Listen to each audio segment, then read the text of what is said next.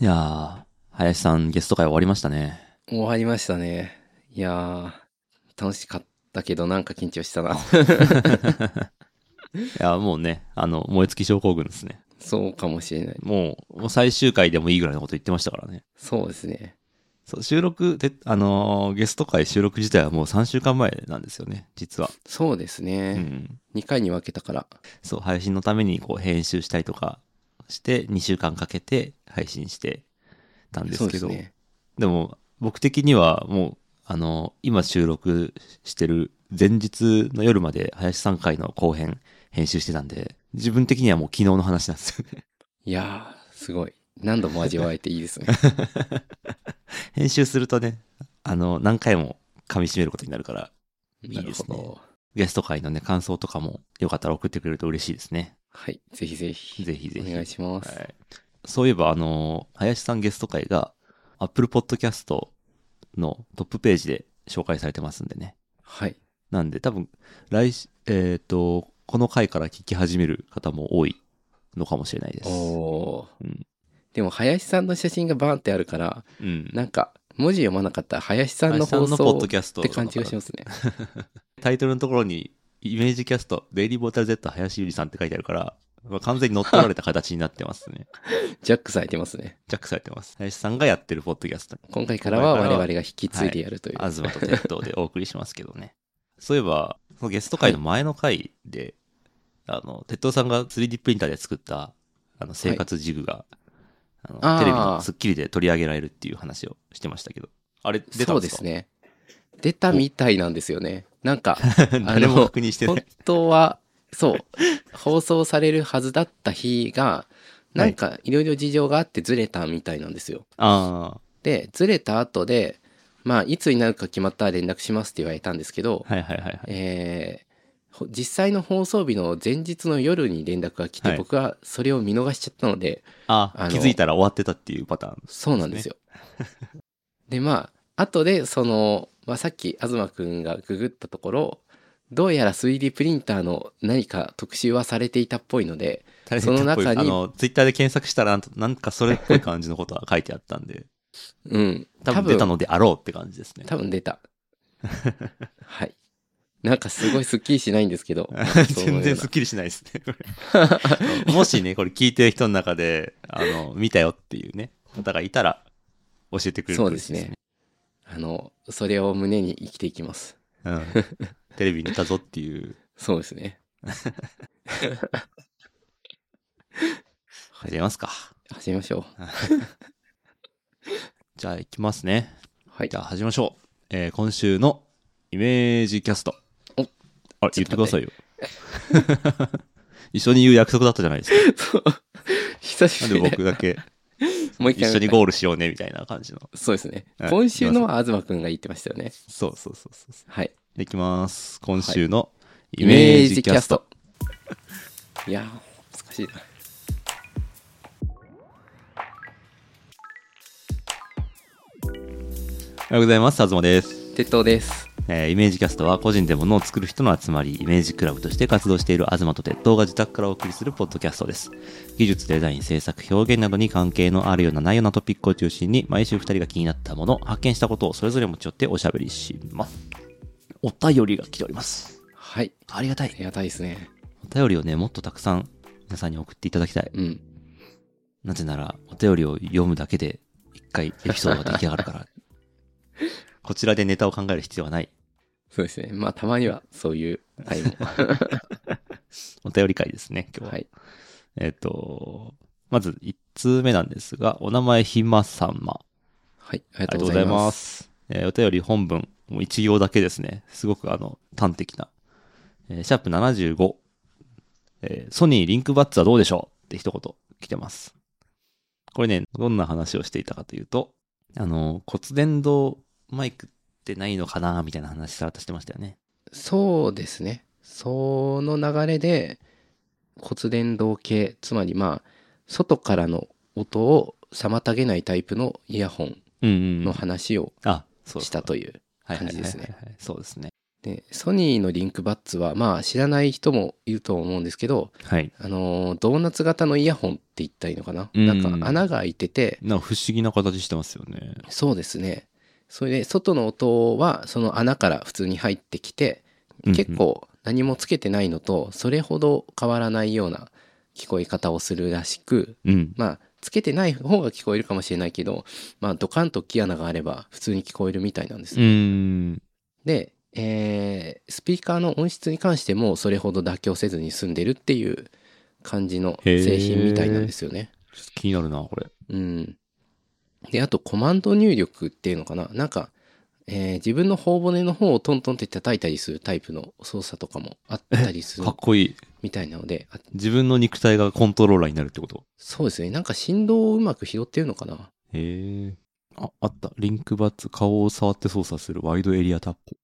そうそうそうそれですそれですあったあっえーっとなんか他のにも確か、えー搭載されているのもあったとは思うんですけどたはい。まあ頬を叩くので次のそ曲とかに再、えー移動できるんですけど、面白いですね。まあ、イヤホンって直接操作しようと思うとまあボンボンってすごいうん触る音が耳障りになるんでそういうのもまあ回避されつつうん。そういうまあおまけ機能もつきつつスピーカーとしては当然ソニうんー当然っていうかソニーなんで結構ちゃんとやってくれていてでかつまああんまり周りの音を塞ぎたくないっていう需要が多い割にはそれほど解決策として多くなかったっていうか、うん。まあ、骨伝導とかはあったけどあんまりこれっていう決め手はなかったかなと思うんであのこれは欲しいっていう人は結構いるんだろ うな、これだけやってみたいですね。この、うん自分の頬を叩いて操作するっていう。そうですねやりたいですねで僕もこういうのすごい気になってたんで昔ソニーが出してた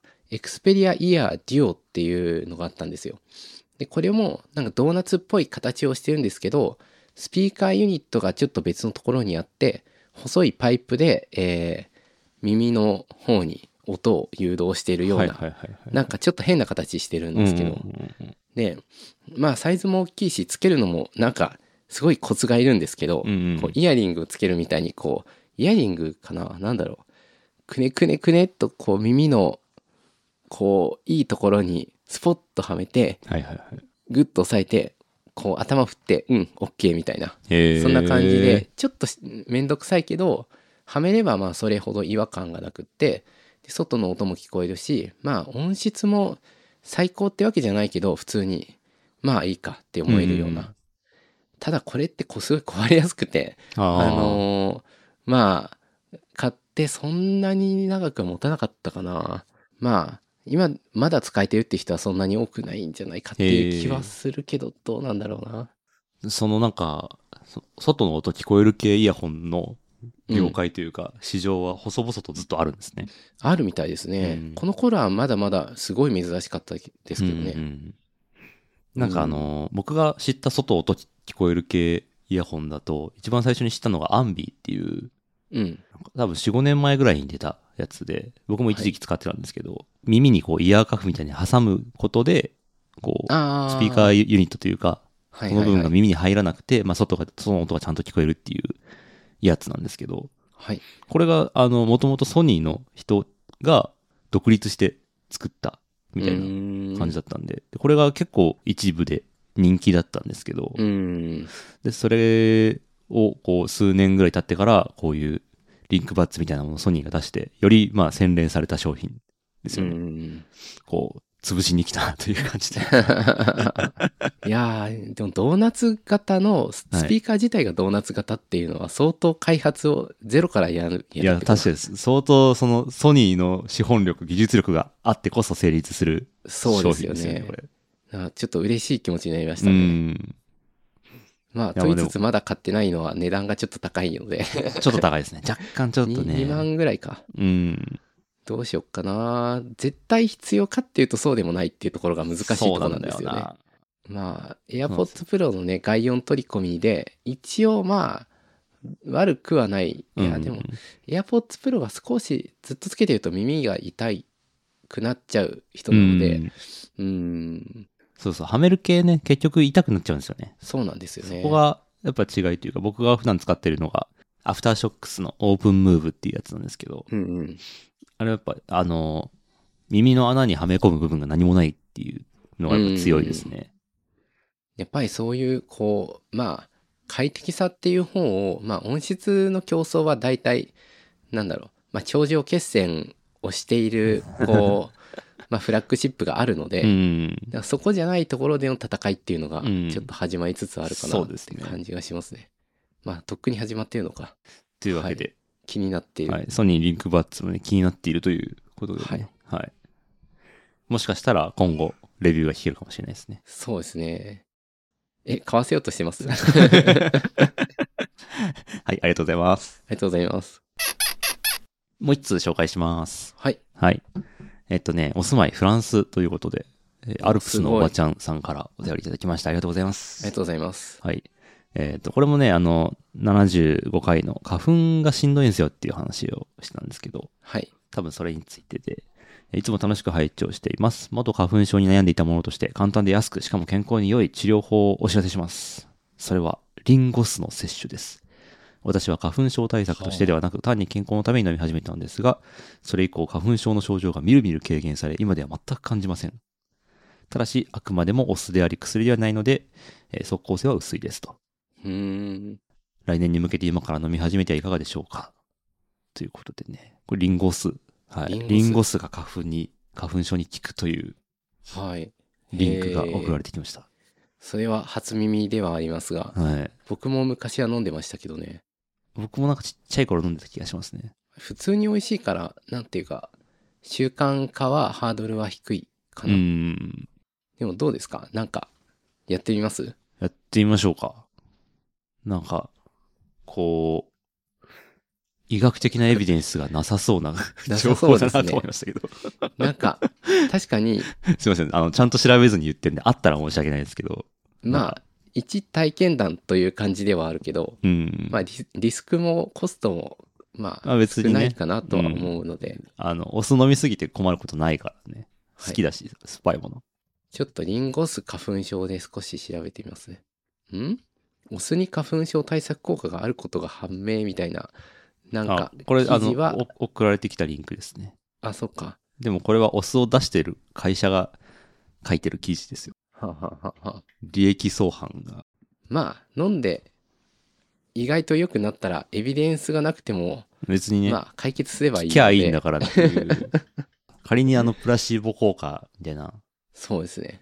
聞くと思いながら飲んだら効いたみたいなうん。やつだだったとしても別に聞けばいいですからね。そうですね。なんか、あとなんか花粉症効く系で言うと、ヨーグルトとかも言われますね。へヨーグルトいっぱい食べたら花粉症なくなるよみたいな。え、へえ。じゃあ、ヨーグルト、リンゴ酢と、なんか他にあるかわかんないけど、うん。こう、全部効きそうなやつを、こう、てんこ盛りで。そうです、ね。もう始まってます花粉症。 始ま、始まりに始まってますよ。ああのあ、しんどいですね。今年はね、目ですね。目。うんへ鼻水とかは特にそこまでないんだけど、え。目うんのかゆみがやばい。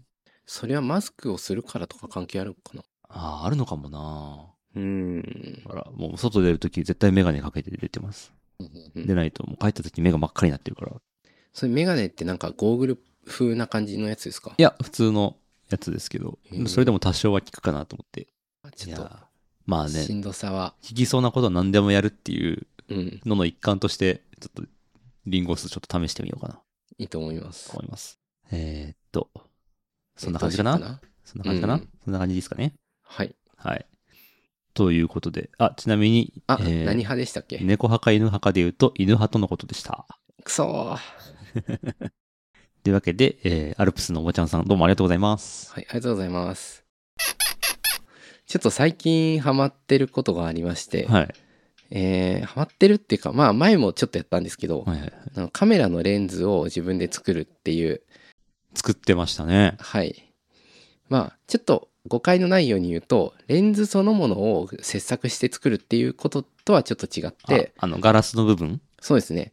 で、ガラスの部分は、ちょっとこう、存在する、4にあるものを使いながら、それをカメラ用として、こう、使えるように、うん。えーカメラの、なんていうか、ただのガラスのレンズだけではなくてそれをフォーカスできるような、うんうんうん。えーで筒の中に入れてカチャッとカメラにはまるっていう形にあのするという部分を遊びでやってますっていはういはいはいカメラのレンズを作るっていうのはそういうことですよね。そうですね。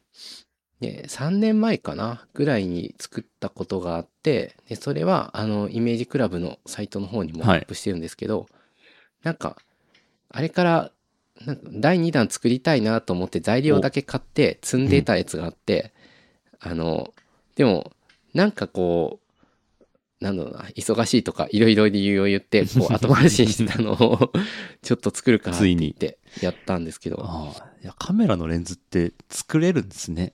そもそいも。や意外にこれってまあよくすごいすごいすごいって言われるんですけど、はい、なんかそんなに難しいことではないんですよ。そうなの、うんなんかカメラのマウントは普通になんだろうカメラのレンズの形を真似してうんうんこうコピーしたようなものを作ればカチャってはまるし、うんであとはレンズを前後に動かすようになんかネジみたいにしてあげればこうまあ前後に動くつまりピントが合うっていうで最低限これで写真はもう撮れるんですね、へえ。うん、だからまああとは画質がちょっと不満だったら絞りとかをこう紙に穴を開けてそれを差し込んだら、まあ、絞りになるん でなるほどあ。の本当そんなもん穴なん開いですたよ紙挟めばいいんだ。そうそうそうへー本当にあの望遠鏡のキットみたいなやつとかを見るとうん。もう筒も紙でできてたりして、ね、紙でできた2本の筒にこうレンズをペチャッとは貼り付けて、うんうん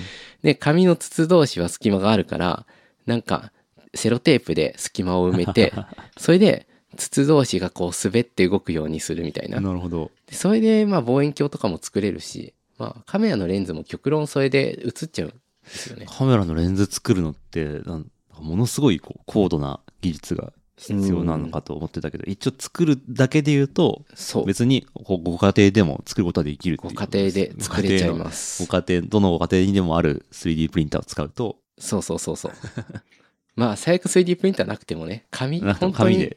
紙と、あのー、なんだって、まあ、セオテープ、ガムテープ。で、できれば黒いそテれーすごプいながあるとね、ちょっと便利かな。紙とセロテープで作ったレンズもちょっと見てみたいですね。あ、でも、あのー、3D プリンターが手元にない状況で、あの、プロジェクターを作らないといけないことがあって、あるそんなこでとちょ。っと作っ なんか、うんあの、コロナで疎開していた時に、はプロジェクターって言っても、あの、デジタルプロジェクターじゃなくて、スライドが映るプロジェクターなんですけはいどは、ちょっと作らないといけないって作らないといなけっないたこんでとあんすよ、だ。仕事で。 それで、黒い紙を買って、アマゾンで。で、あとは、カッターマットでそれを切って、くるくる巻いて筒にして、おで、レンズを両面テープでこう、貼って、ーはい。すごいな。で、それで後ろから懐中電灯で、何スライドを挟んで懐中電灯に照らすの かな業務用のワクワクさんみたいな感じですよね、もう。うん鉄道さんの存在は。まあ確かに業務用ワクワクさんかもしれない。で、それで、まあ本当あのーあと針金で縛るとか、うんなんかそういうレベルで、結構、できちゃうんだ。うん、画質のいいやつが、へーあのよく街中で、こう、店のロゴとかを地面に映してるやつあーはいはいはいは。いいわゆるボゴ、ポそうそう、ポゴライト、ポゴプロジェクトターか。って言いますよね。うん。で、ポゴプロジェクターみたいなものは、まあ、しかも、ポゴプロジェクターより多少画質がちょっと良い、良いぐらいのものだったらうん、紙でも作れるので、へあのえ。あ、できたできた、よかったって言って、それ の実験結果をこう報告したりとか、ってへえ。いうようなこともできちゃうんですね。プロジェクターもカメラとレンズも作ろうと思えばそうそうそうそう作れるんだぞという。これを作ったやつ、ツイッターに上げてましたけど、そうですね。結構なんか、うあのー、人気というか、うん。広がってますよね。いろんなところに。なんか、このポイントになったのが、はい。あの、なんだかんだ、めんどくさいところが、あの、絞りをこう、可変のやつをつけるっていうのが難しいんですよね。あうの、ん絞りって、はいはい。こう、うんまあ多分わかるかわかりますよね。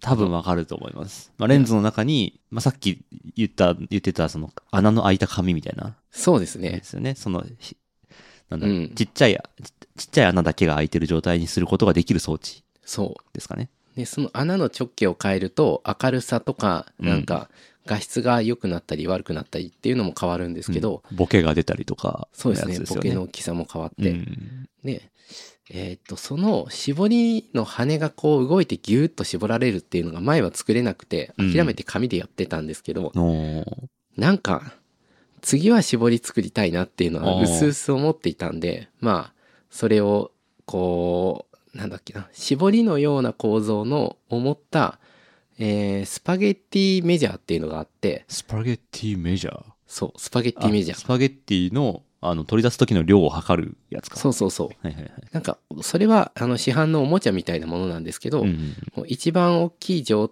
態の輪っかにすると4人分のパスタが測れてほうで3人分2人分とか少ない量を測るときは穴の大きさをギューッと絞絞りが。れはるいはいはいはい。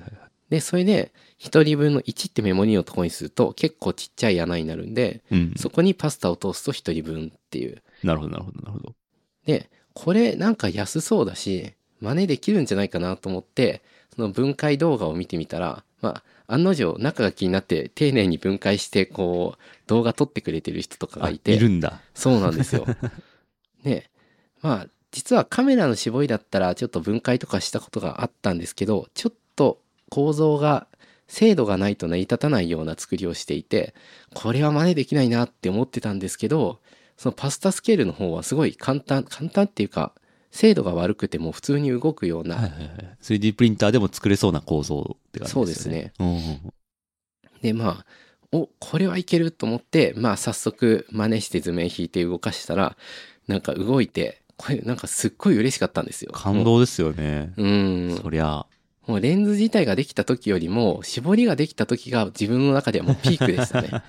いや、これでもう手に、手に入れたっていうか、もう全ての要素を手に入れたから、できたようなもんっていう。なんか車で言うとエンジンができたみたいぐらいの、なんか、そういう気持ちで動くぞーっつって。そうそうそう。で、それで絞りの、なんか写真を、写真っていうか動くのをアップしたら、なんか、動画上げてたら結構ね、うん。リツイートされてましたよね。そうでそれでちょっとびっくりしたのが自作レンズっていう名前のあのアカウンアカトウントが。の方にフォローさ れてあいるんだって嬉しくなったりとかちゃんとそういう種類のこう趣味というか、そうですねジャンルがあるんだっていう。うやつですねんまあでも考えてみれば望遠鏡の自作は結構昔から普通にやられてたりしてああの大口径の望遠鏡って買えないけど作るんだったら安いみたいななんかへえ。自作パソコンみたいなノリで望遠鏡を作る人たちは結構多かったんですよ。あそうなんだ。でまあカメラと違ってあの無限遠にだけピントが合えばいいこととうん、うん。あと絞りをつまあ普通つけないっていうこともあってあの要素がシンプルなんですうん、ね。うんでなおかつ結構大型で買うと高いけど作ると安いっていうそ紙うでいうも作れちゃうっていうう。ん、い条件が揃ってたので割とまあちょこちょこいちょこちょこまあそんなに大勢じゃないと思うけどいる分野だったので。あその流れを多分組んでるのかなっていうあなる感ほじど、なるほ、でど。あのー、そカのメラ連の、連綿とした流れの中にそうですね。自作レンズの人もいるという。うんそして鉄道さんもそこにいるということです。そうですね。歴史の中に。そこに絞りという選択肢を、う なんか、一応、まあ、絞り自体はね、買ってくることもできるんですけど、作れた方絞が楽しいんで。りも絞りで売ってるんだ。そう、絞りっていうものをアリエクスプレスとかで探すと、なんかいろんな直径の絞りが出てきて。あるん だ。でも、ちょっとすごね、まともに動かないやつも結構ありそうなんでへ、ー怖いんですけど。ああまあでも自分で作ることにね、価値があるという。そうですね。やっぱ最適化した、あの、今回欲しかったのがもう、40、最大に開いた時に41ミリで、はい。最小にした時に7ミリ以下になるっていう、で、なおかつ外径は1ミリでも小さい方がいいとか、そんなこと言 そっのた鉄ら、道さんの要求が、そうなんですそよ。の市販品では答えられない。そうなんです よね。まあ、そりゃそうですけどね。それに、もうパスタスケールのそうそう理そう論そう。理論を応用して。うん。で羽の枚数も自由にあうのん作れるし、ええじゃあ形も変えれるんですかその羽の。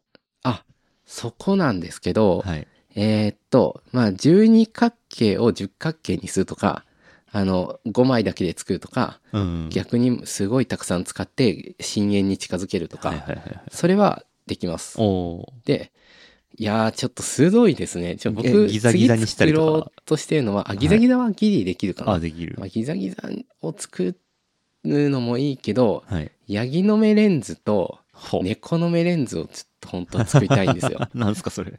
これは、ヤギの目って黒目どうなっていうか、わかりますああ、なんか、黒目が横向いてますよね。そうそうそ。。はいはいうすごい珍しいんですけど、うんあの、よ横横を長の黒目ですよね。そうヤギって。で横長にすると縦の解像度が上がるんですけどほう。あのなんでそうなっているのかは僕は知らないんですけどどうやら横方向より縦方向の解像度が必要な何か理由があるっぽくそういう形をしてるんですね。へでえ。猫は横方向の解像度が高くて縦縦がちょっとボケますな。るほど、なるほど。だ猫はね、目が縦ですね。確かに。そうなんですよ。で猫はまあうついでに言うとヤギの目はローテーションする筋肉がついていて猫はついてないのであの猫は縦しかできないけどヤギは斜めもできますキモ。ちょっと不気味な感じはす するんですけどごいですね。宇宙人みたいな。うん、 なんか、感じです多よね分写真とか見るとなんか怒った目っぽ目っぽくなるような、へえ。 漫画で描いた目みたいなちょっとヤギの目一応、えー回転とかで調べてみると出てくるかなそうですねなんか普段は真横向いてぼーっとしてる感じなんですけど、はいえーっとなんだろうこうあハの字になってる写真もあるななんでなんでこう回るのかっていうのは正直どうだろうどっか書いてあるかなちょっと知ってる人いたら教えてくださ い。あの、わかんないけど、それをですね、はいカメラのレンズでできたら、どうかなと思って、ほうほうほうほう。多分などうなるんだろうっていう。えっと、ぼまずボケの形が、まあ、楕円みたいな形になったり、もしうくんはうんうん細長くなって、なんだろう、多分ごちゃぼ、ボケたとしても、ちょっとごちゃごちゃした、なんだろう、縦筋がいっぱい入ったように見えるか、横筋が入ったような、変なボケ方をして、ピントが合ってるところの見え方は今までとあんまり変わらないっていうなんか感じになると思い予ます。想、鉄塔さんの予想で言うと、そうでそすういうね感じ。ですね。で、それって正直写真としてのメリットってほぼないんですけど、 ないから誰も作ってなくって、 なるほど。で、できれば、それを、まあ、細長い形の絞りを紙で作るのは簡単なんで、そうじゃなくって、絞るとヤギの目になるっていうのが、あー、えそれも回転させると猫の目にもなるみたいな。そうそうそうそう。おー絞りに2つの自由度があったら面白いんじゃないかなってはいう、はははすごいな。これできるかなちょっといやね今考え中なんですよお風呂とかでねこう、えー、構造。うん、ぼーっと考えながらのどうやぼっせたらるできるのか想像もつかないですね。これね一個案はあるんですけど細くなりながらなんていうか真横にならなくてよければ細くするのはできるなまあ羽の形を、なんだろう羽をし羽が絞られていく速度が羽によって違うみたいな風にすればうんあの縦の方向は早く絞られていって横はゆっくりえ来るようにすれなるほばどなるほどまあできるなとか、へーだけどなんかぜひ作りたいいや言っちゃったから作んなきゃいけなくなっち ゃったすごい、すごいとこい踏み込んでますね。うんななんかんか誰もやらない意味のないでも工学的に特徴のあるレンズが作りたいなって思っていてあーあのやっぱ工学的に特徴があるからこそレンズを作る意味があるかなと思ってうんったんですけど、でもレンズそのものはなかなか作れないから、そうじゃないところで、なんか隙間を なるほど。 あすとごいはなね、林さんも Web ヤギの目っていうあ、そこ。サイトをやって るそうこでとすねもあるし、うん。林さんアカウント名ヤギの目ですからね。うんうん。うん、っていうか、だから何なんだっていう、あれですけど。でも、あのー作ってた絞りのついたレンズの動画とかも、なんか結構いろんな海外の人からもコメントついてましたよね。 あそうです哲ね太さん。のなんか意外にこう届いたからちょっと嬉しかったですね。なんかみんな真似して作ったりとかしてますよね。うん。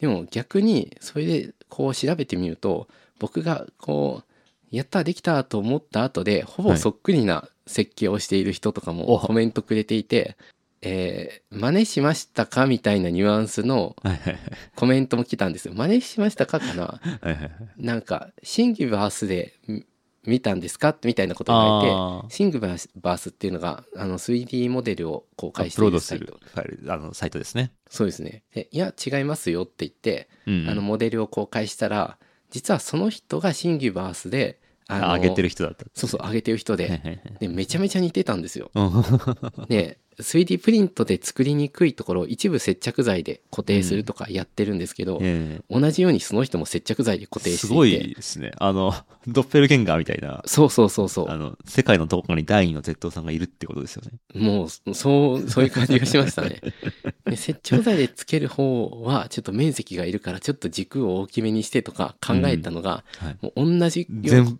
全部一緒。あやべえやべえっていうかあのパ真似パしクてなっいたと言われても、そうなんですよ。でも、まあ、羽の枚数が僕は12枚で、その人は11枚だったんですけど、なんていうか、もう強いて言えばそのぐらいしか、へーなんか違わないような。